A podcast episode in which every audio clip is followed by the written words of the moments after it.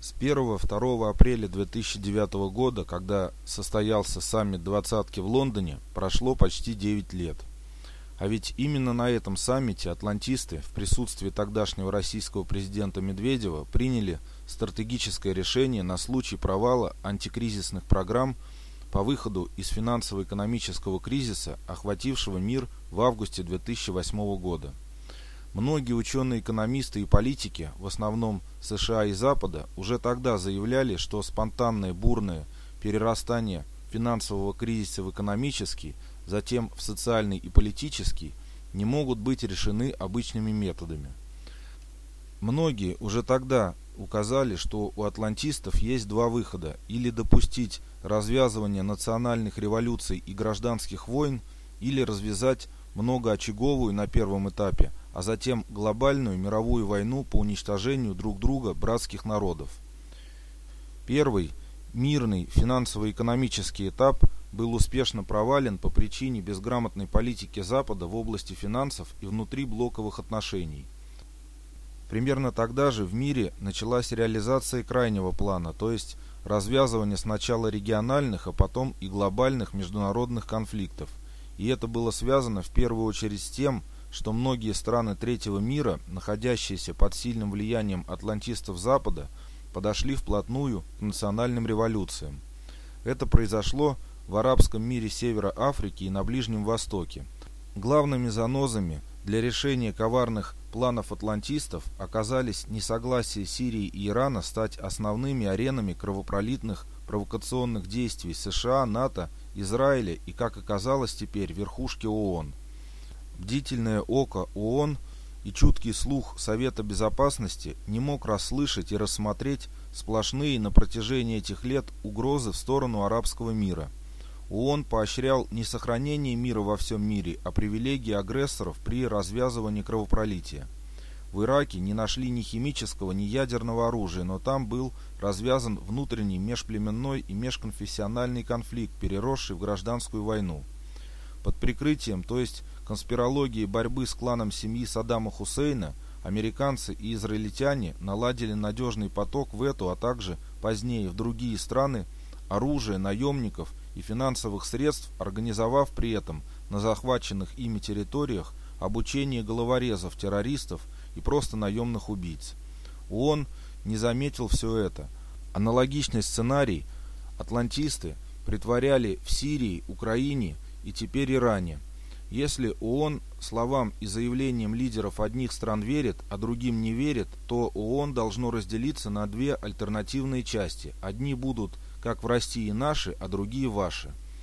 Иран и Северная Корея с помощью Советского Союза, а затем и Российской Федерации долго, но упорно строят атомную энергетику, и ничего нет странного в том, что эти страны не хотят быть зависимы от иностранных государств в поставке топлива для ядерных реакторов. Переход от топлива для ядерных реакторов до оружейного ядерного заряда – дистанция небольшого размера, и если придираться ко всем странам, имеющих атомные электростанции, как потенциальным производителям оружейных ядерных зарядов, то ООН и мировые ученые-ядерщики во главе с МАГАТЭ должны были давно уже разработать систему безопасности в этой отрасли, а также систему надежного контроля – Однако, несмотря на заявления глав организации, большинство стран, имеющих ядерное оружие, а это в основном страны-атлантисты, не собираются допустить к себе международных наблюдателей и контроль за их ядерной деятельностью. Поэтому все доводы в адрес Ирана и КНДР как носителей потенциальных угроз производства и применения ядерного оружия несостоятельны – а постоянные угрозы в адрес Ирана и Северной Кореи со стороны США и Израиля сами по себе провоцируют принятие мер по обеспечению своей национальной безопасности. Насколько нам известно, руководство Израиля только в течение 8 месяцев 2012 года трижды назначали дату нападения израильских спецслужб с применением стратегического оружия на ядерные объекты Ирана.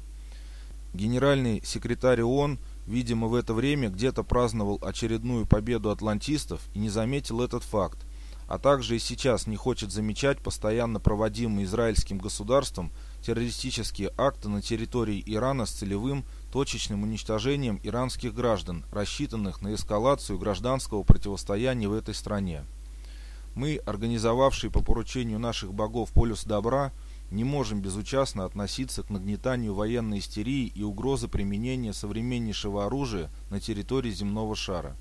В связи с этим мы хотим отметить двурушническую политику руководства Российской Федерации, изредка делающего заявление о создании в мире альтернативного политического полюса в противовес атлантизму, на практике же и особенно конспирологически поддерживающего все устремления атлантизма и их полюса зла к развязыванию войны о котором постоянно сообщается в том числе на страницах интернета.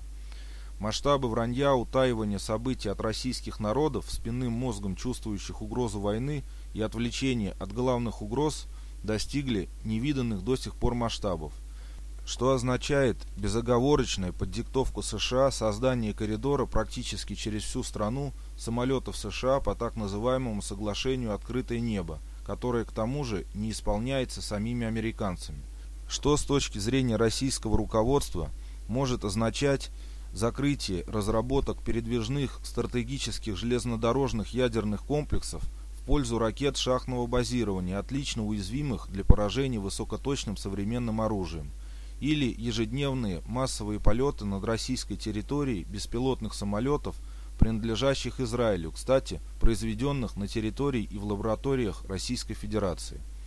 То, что российское руководство в основе своей вненационально, ясно всем и каждому, ибо часть из них или их родственников являются гражданами иностранных государств. Нас больше волнует доверительность, купленная за пустые обещания по принятию мер по вооружению российской армии, где очень красочно указываются планируемые к производству стратегические вооружения, не имеющие никакого отношения к защите наших территорий и граждан от современных угроз уничтожения.